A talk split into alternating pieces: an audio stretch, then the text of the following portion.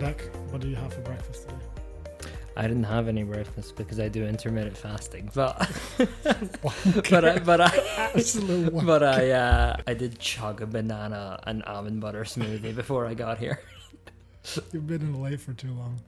It's not you know what I it's not an active cho- active choice to intermittent fast. I just genuinely don't eat breakfast. And Yeah. then this was before intermittent fasting was a thing.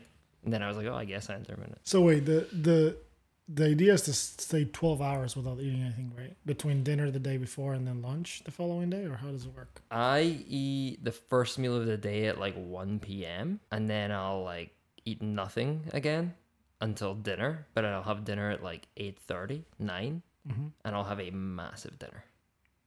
And then I won't eat again until like 1 p.m. apart from black coffee in the morning. And you feel like you don't have any lack of energy in the mornings at all. No. First thing I do is I, I work out, empty stomach, just coffee. Maybe a Celsius. Was that to lose weight initially or to get more lean?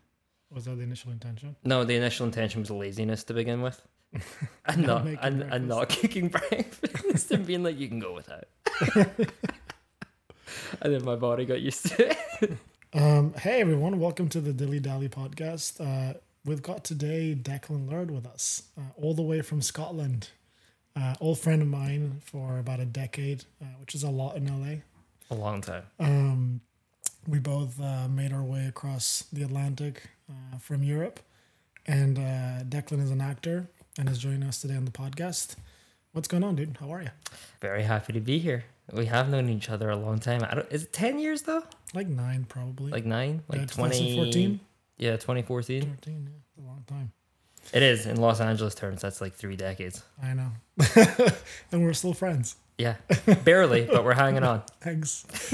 we'll start with a couple of easier questions. Okay. Um, one fun question I like to ask uh, everyone. This is, I feel like everyone's got a very different answer here. Is uh, what's on your nightstand? It's a really random question. PG thirteen. Uh, PG, no, I mean, it's pretty boring, my answer. I got a, a bunch of books. what Just- kind of books? I read a lot of biographies.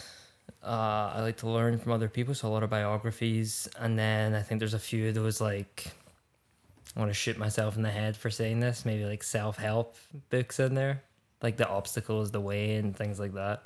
Um, but yeah, books. And then that's about it. Like, honestly, my girlfriend stuff, like, overwhelms everything else on her side. And then it's like slowly crept over to my side as well. As it usually happens. Yeah, but books, books mostly. What is? I mean, why? Why does an actor in LA want to read biographies? Is there like a purpose to it, or is it just because you enjoy the time and you disconnect, or are you learning anything from storytelling that comes from them? Uh, I think it's twofold. I read a lot of biographies from people in my industry, and you can always learn from someone else and their story.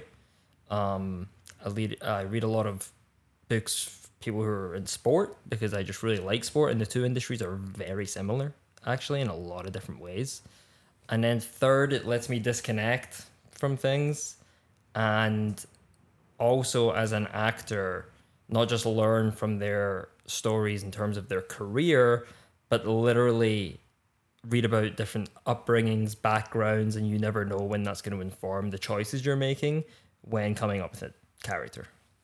I used to read uh, one of my favorite biographies was Winston Churchill. Mm-hmm. I mean, it was that guy was just a fascinating individual. Yeah. Very turbulent in many ways, but I mean, the way he thought and the way he strategized, especially through Second World War. Yeah, and a lot of the people who operate at any high level like that, as you know, are turbulent in their in their own ways. I guess one of the questions. I mean, you you hang out, you know, with a lot of actors, a lot of people in entertainment. Is there a correlation between kind of a, a, troubled mindset and then creativity, or at least excellence in the in the field of the creative arts? Yeah, I mean, yes, yes. The answer is yes. There's a lot of different parts to that answer, but I think the main thing is to be an actor, you have to have this ego, and a lot of people will deny this, but you have to have a huge ego to want to do a profession where you're on camera and everybody is looking at you all of the time and you're the center of the show you got to have an ego, right? But at the same time, whether you're aware of it or not, when you go in, you're putting yourself into a career where you're literally beaten down 24 7. So a lot of the time it's like you're the the most important piece of shit in the room. Do you know what I mean? Like you have this like in, in, inferiority complex, but at the same, I always make a joke. Like an actor walks in a room, from what I know anyway, and if everyone looks at at them, they go like, "Why the f is everyone looking at me?" And if no one looks at them, they go, "Why is no one looking at me?" you know? So there's like that that constant Jekyll and Hyde going on, um, and I think a lot of the time the rejection, the um, well, you take things like substance abuse or whatnot, right? You always read stories, and people in other parts of the world might go, "Oh, like Miss Guy in Hollywood or girl in Hollywood, like they're all drug addicts, alcoholics because they like to party so much." But a lot of it, there is a part of that, but the other part is you're just beaten down so much, and you're constantly told you're not good enough, and that doesn't stop when people get to the top either. I know people who are like at the very, very, very top and they battle with the same thing every day. You're not relevant any longer. You're now too old. It could be any number of things. You're always just a hot commodity until you're not. I mean, how does someone, and I'm backtracking a little bit, how does someone that was born and raised in Scotland, uh, you know, play football, like, why would you even want to come here in the first place? Like, where did this come I didn't. I didn't. It was by total chance. I um I fell into acting. It's literally one of those stories where you'd be like, that's not true, but it really is. It started off too good to be true, where I was driving my car and rear-ended someone, and that someone was a casting director from? No way. for a TV show Oh my God. and they said they're looking at me and they're like and i'm apologizing and i'm all frazzled and i was just being myself i'm 17 at this point um and they're like do you want to come for an audition have you ever acted? And i said no. And they're like do you want to come for an audition? I said no. And and then they were like well if you change your mind like i'm a casting director i didn't even know what a casting director was. And uh, I went home and I told my parents the story, and it was my dad, and I owe essentially moving across the world my entire career to him in that moment and beyond for his support. But it was him who was like, "Oh, like you don't have the balls to go to the audition," and I was like, "What do you mean?" He was like, "At the worst case, it's going to be a hilarious story." So I was like, "You know what? Like I'll go," and I went and I didn't learn the lines and I showed up and I lost my place and I apologized and I started again and everyone was- was laughing at me and I got the part for like whatever reason. and what was it? Um, it was a BBC show called River City. It's like a long running. I guess it's considered a soap opera, but it's not like I feel like that has a not negative connotation. It's not like the soap operas here. It's like a little more grounded, but it's like on every Tuesday night, you know. Um, so I went in, did two episodes, and then I kept on for another couple and another couple and another couple until I was like, I guess I'm an actor now. And I really enjoyed it, but I was flying by the seat of my pants. And I was acting in terms of like I was learning the lines, but the character was very much me. I was then doing a play and got linked up with this American guy wanted to speak to me after the show just to say good job, and that's very common. And he was like, Where did you train? And I told him the story uh, that I didn't train. I'm just like naturally gifted, you know, and like blah, blah, like just nonsense. And he was like, You're flying by the seat of your pants right now. This is a craft, yada, yada. You should come train at my school. And my time on the show was coming to an end at that point. So I was like, well, What's the catch? What's the school?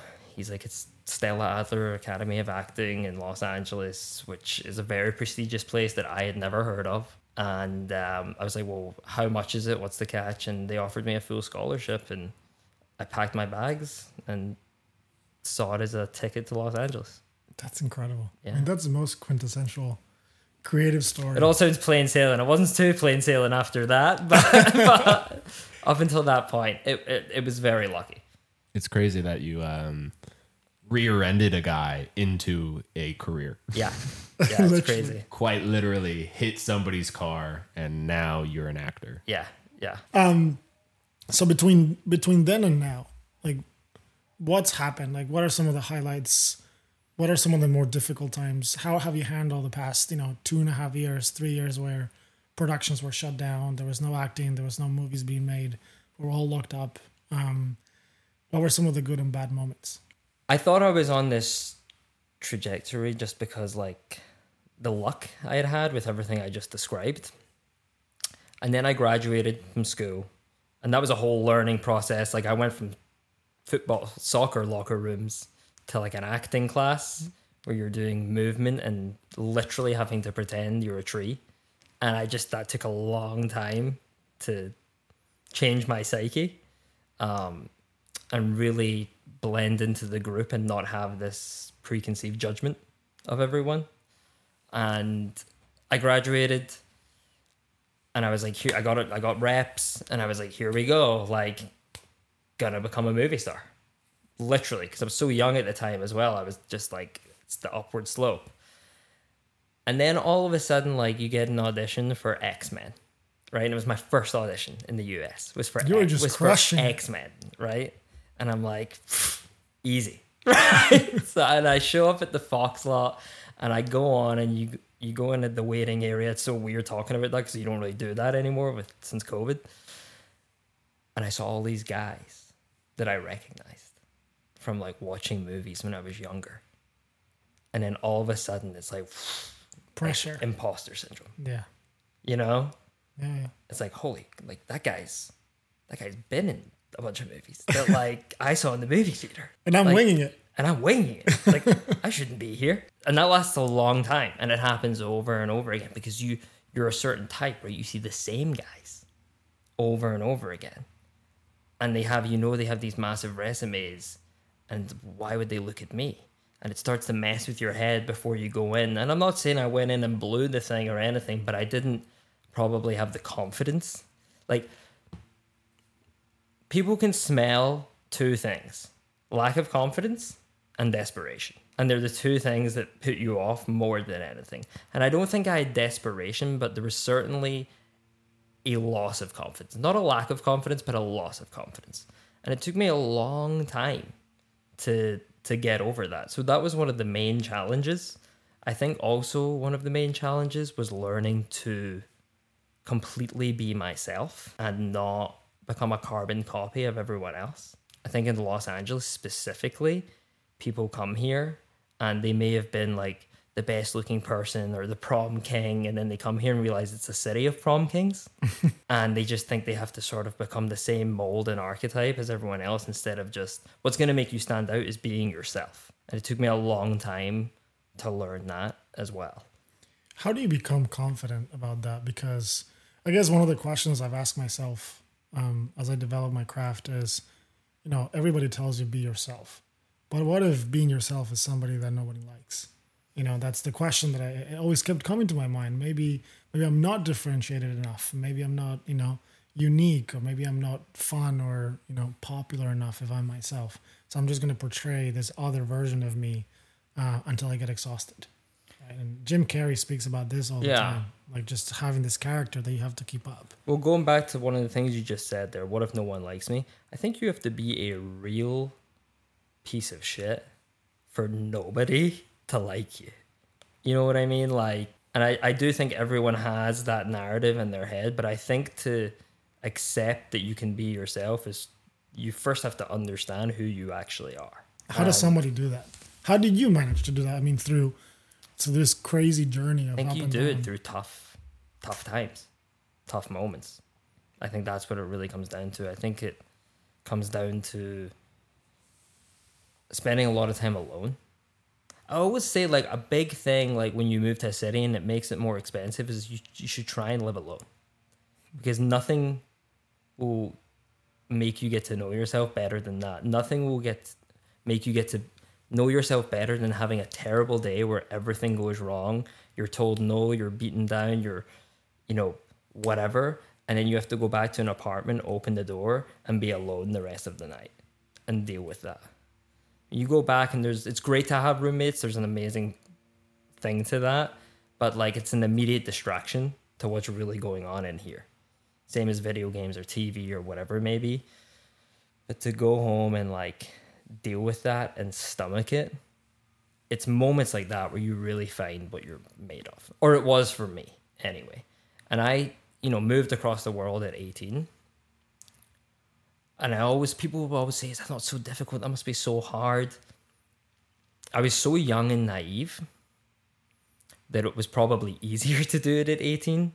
But I also was still trying to figure out who I was. So every formative moment I had in becoming an adult from being a kid was like before I met my girlfriend and before I lived with her was all on my own. Every lesson I learned, I learned the fucking hard way. And had yeah, I had my parents who were in my life to ask them a question. But you don't want to do that all the time. First of all, there's a big time difference, as you know. And second of all, you don't want to worry them because they're going to over worry anyway for every Their little parents, thing. of They're course, parents. So yeah. you just got to figure it out on your own.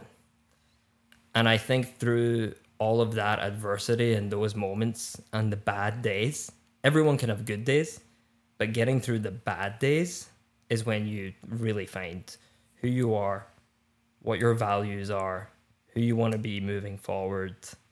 Um, and as you know, also finding mentors who are just good people. I wanted to touch that. Is actually one of the questions I, I had prepared for you because I feel like you and I have had experiences where mentors have literally changed our lives. Um, not just in terms of advice and guidance, but also in terms of opportunities and opening doors. And, you know, a lot of the times people ask me, you know, how do you get mentors? Like, how do you go and find mentors? You just call somebody and ask them, do you want to be my mentor? Um, and I always try to tell them the way you find mentors is by not trying to find mentors.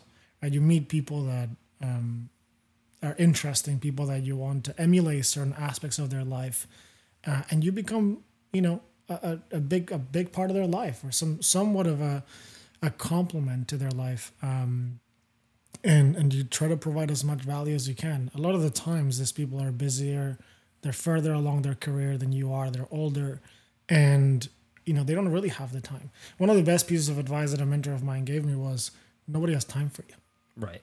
and it's the truth. And so instead of going out and asking and, and you know looking for a mentor, you go out looking to you know be of service to to try to help people. Like a lot of the times, this this sort of bigger people have things in their life they need help with, even if it doesn't seem like. So trying to figure that out has been very effective for me, and and you know through that you build a very good relationship over the years, and you develop trust and so on.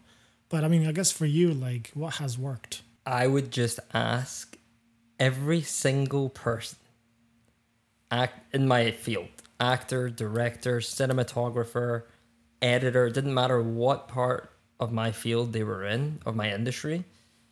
If they had one credit more than me on their resume, if they had more experience than me, is what I'm trying to say.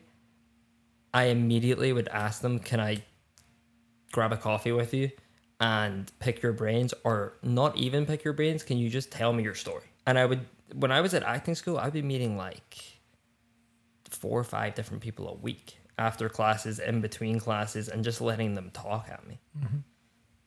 And i would learn a lot of information a lot of those people would not become what we would say mentors or whatever but every so often maybe one in every 20 we would laugh and they would see a part of themselves, I think, in me, and it could be a small thing. Or more importantly, we would connect on something that was actually nothing to do with what we were there to talk about. Could have been soccer, could have been our favorite book, our favorite movie, whatever it may be. And when that connection happened, I found there would always be an offer from them at the end of like, here's my phone number, here's my email, pick up the phone anytime. Yeah, here's a way to like reconnect again. in Here's the a way they would like to continue. to continue. Yeah. And it would always be very telling if that wasn't there at the end.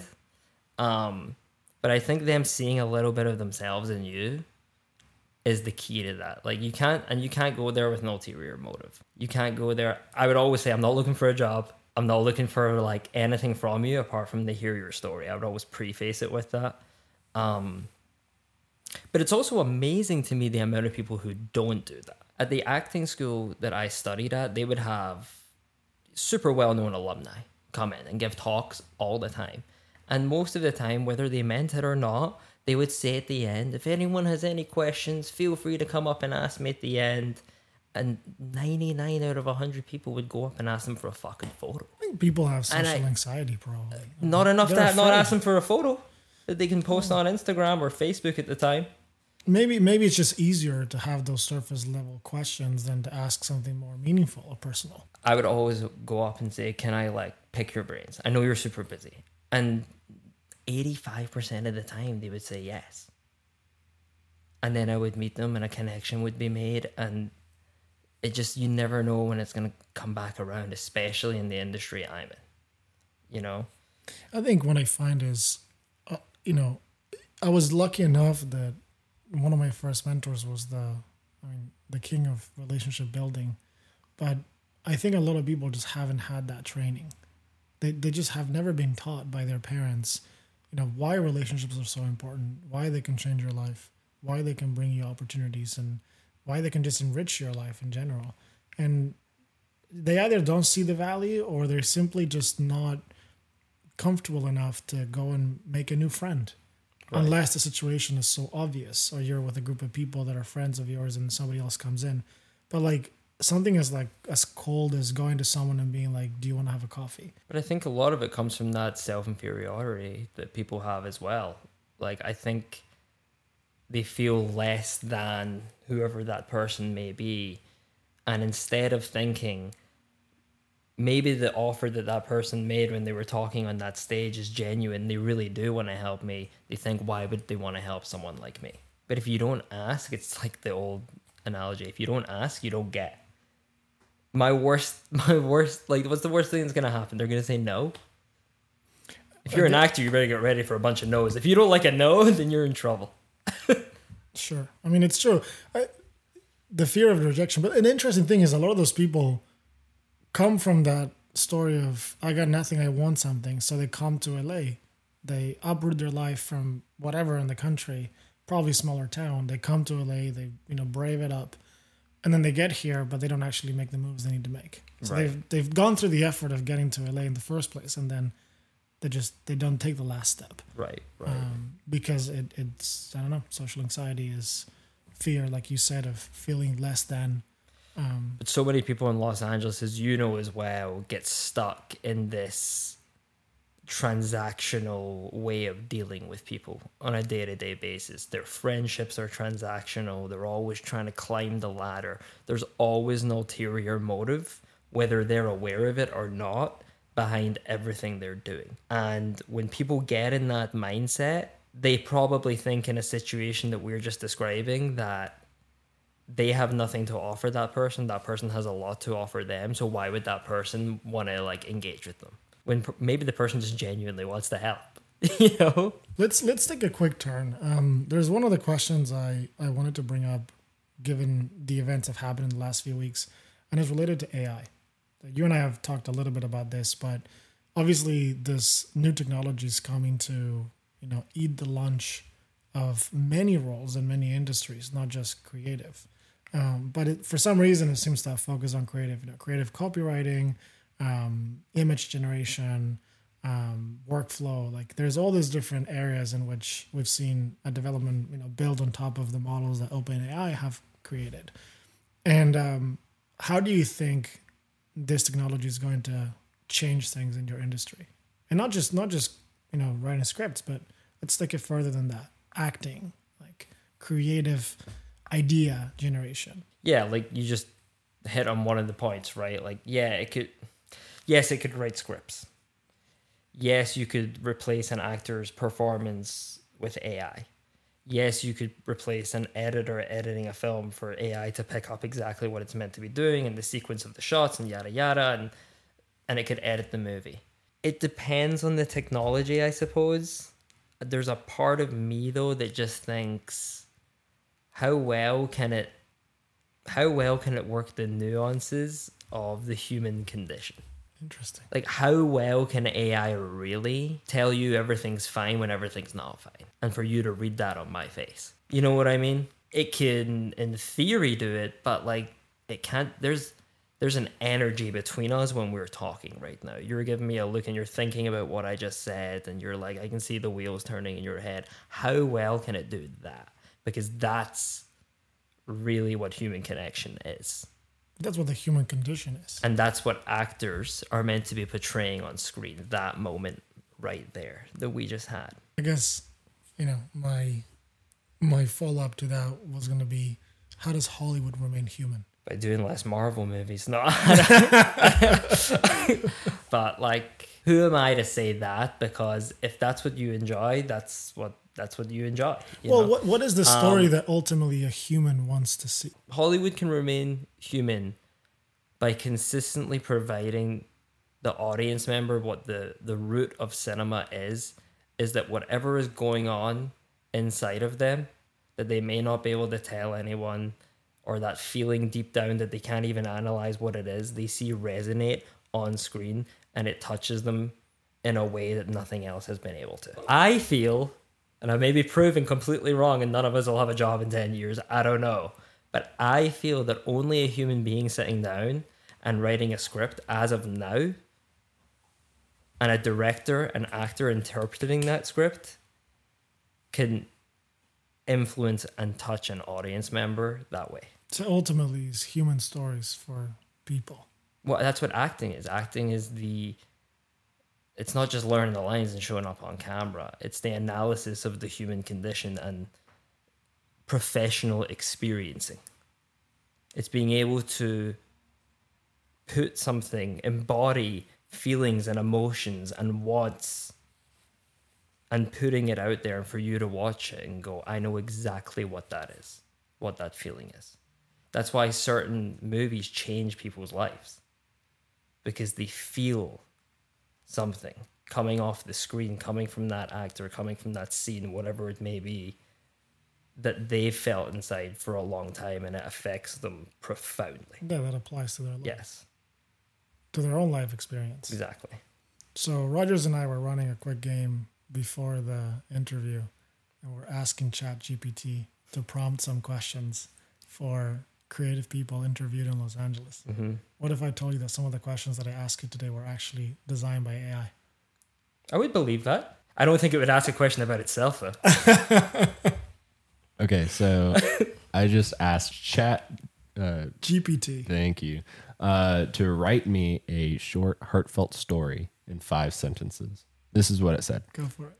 There was a little girl named Lily who had a best friend named Sophie. They did everything together, but one day Sophie moved away and Lily was devastated. She would sit by the window and watch the kids play outside, wishing Sophie was there with her. One day, Lily received a letter from Sophie saying that she was coming back to town, and Lily was overjoyed. But when she went to meet Sophie, she found out that she had passed away from an illness. The letter was the last thing that Sophie wrote before she died. Lily was heartbroken, but realized that Sophie would always be in her heart. Pretty good. A lot of, lot of, a lot of plot holes in there. Uh, but but yeah, it's pretty good for you know churning something out in a mil- in a millisecond. Yes. It's good. One of the things I find, especially because we've been using it for marketing content, it's great for filler content, but there's Right. no personality to it, Right. right? There's no, There's a tone of voice. edginess. Exactly. Right. Um, well, not quite. So you can have a tone. You can say like, write this in a fun tone, write this in like the tone of Elon Musk, write this. But like, there's no quirkiness. There's no like when somebody speaks for a long period of time, they make mistakes mm-hmm. and they say things they shouldn't, and they go too far down certain roads that they Of shouldn't. course. I mean, that's the human condition. Of course. And I think this thing is so polished in a way that it's soulless, you know? Yeah. Yeah. You're saying it, it writes things in the tone of different people. You can request it. You can say run in a funny tone. But how far? uh, Okay, so but devil's advocate, how far can you go with that? Probably no further than what you would read in a tweet, Right. right? Because that's at the end of the day, that's information it's consuming. It's not jumping into somebody's WhatsApp history with their mother. Right. Right. So it's only really looking at the surface level of what they say publicly online. Um, but the, the idea is that these things are trained, and they're simply, you know, modeling off something that's existed before. So there's no, there's no. I mean, my argument with this is there's no true original thinking because they're taking a bunch of data, they're ingesting, you know, 175 billion strings or parameters, and then like they just come up with their own sort of combination of them. How do you stop it from being biased in any way? there are things that you can do that create uh, rail guards to to be able to maintain it within certain parameters. Um, there are rules that are implemented to say, you know, don't say anything offensive or don't say anything that's like, you know, But but human beings say things. That's that's going back to what you just said. Human beings say things that are offensive all the time. absolutely because you know there you don't have a filter or you feel like or you have an emotion that prompts you to say something like that, Right. which this thing doesn't have. Right. So maybe maybe that is the answer. Maybe the answer is that you know creative making has to be full of these mistakes and full of these errors and full of these things that speak human condition. And if it's just too polished, if the story is just too obvious, which we've seen in some movies, I mean some movies just have no depth, um, then that's that's the proof. You know, this thing cannot go beyond that. I feel like I'm asking you questions now because you know more about this than I do. How far are we now then from that technology being implemented into I don't know everyday life? Like uh, what I mean by that is the Boston Dynamics robots Robot. from that being put into one of them. I guess it depends on what you're referring to.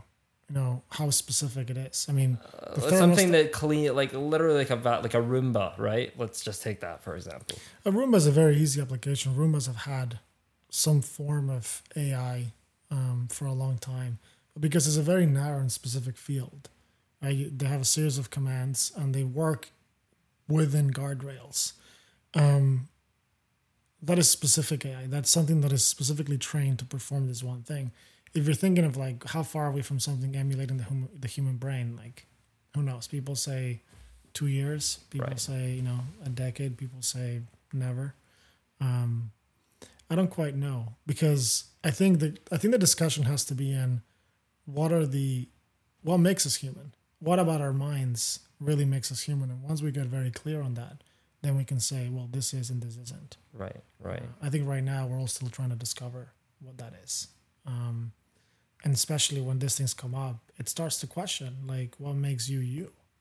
Um, when this thing can be, you know, ingest, you know, thousands of line of speech that you've written down, or you know, whatever stories you've written down, and then pretend to be you. Right, At that point, how do you tell the difference? right. Um, I know. It's, I think it's going to be incredibly interesting. And I think some There's people all are the gonna, funny things like if you wrote, um, write me a story about a a character from Scotland who comes from a middle class background, and it writes you a story, but at the same time, like so that's me. I come from a middle class background, but my family comes from a very working class background. So although we had everything we needed and a nice home, and my brother and I got all the things that we wanted and toys at Christmas and all that stuff, it was always still very much like you got to work hard and you're lucky to have a roof over your head. Like how much of that can it implement into a character it's creating that's like seeped into me, and that's the way I'll raise my kids as well. You know, you know what I mean? It's those little things. I'm like, can it ever fully? Get it? that, yeah. I don't know. I don't know. I think AI it's educated based on what's happened before, Right. and it's trying to make assumptions to make future decisions based on that. I guess for us, we're also conditioned by our memories, which in a way is the data we hold. Right. Um, now, who makes better decisions? Depends for what. Me. You. Always me. Okay, I've got one last question. Okay.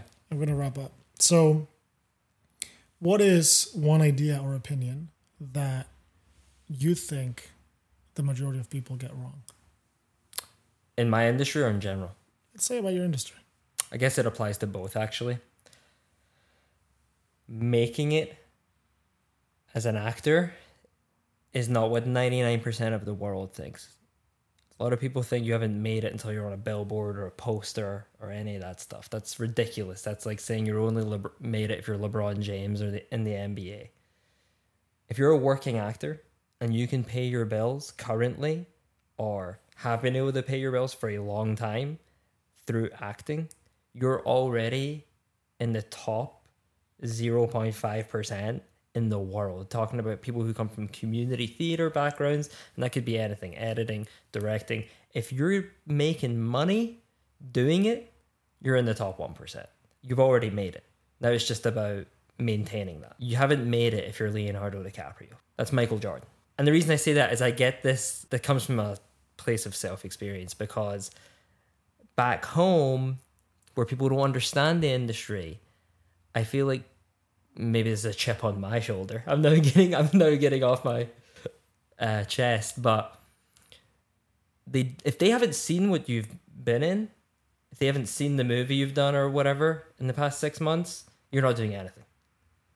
But it's like no, I'm I paid my bills for the past six months, the past year through those acting jobs I did. That's I've made it for now. Can't say in five years' time or ten years, but as of right now, I'm making it. I'm where I've always wanted to be. And if I end up on a billboard and famous and all that stuff, then great. But if I wanted to be famous, I go on TikTok and do four a day. You know, like I have no interest in it.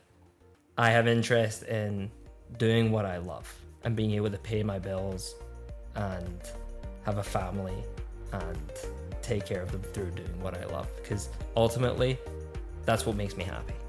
And all of our goals is to be happy. That's it. It's a great way to end. Dude, thank you. Beautiful sh- motivation for you. I've enjoyed your week. Thanks for joining us today, Okay. man. Really appreciate it. Thank you for having me. Thank. De- Declan, where can we find you uh, after this podcast? TikTok. Uh, no, uh, yeah, social media, Twitter, Instagram, uh, literally TikTok, even though I just made a joke about it. At Declan, my first name, D E C L A N, M for Michael, Laird, L A I R D. Go and hit that like button. Cheers, Thank man. you guys.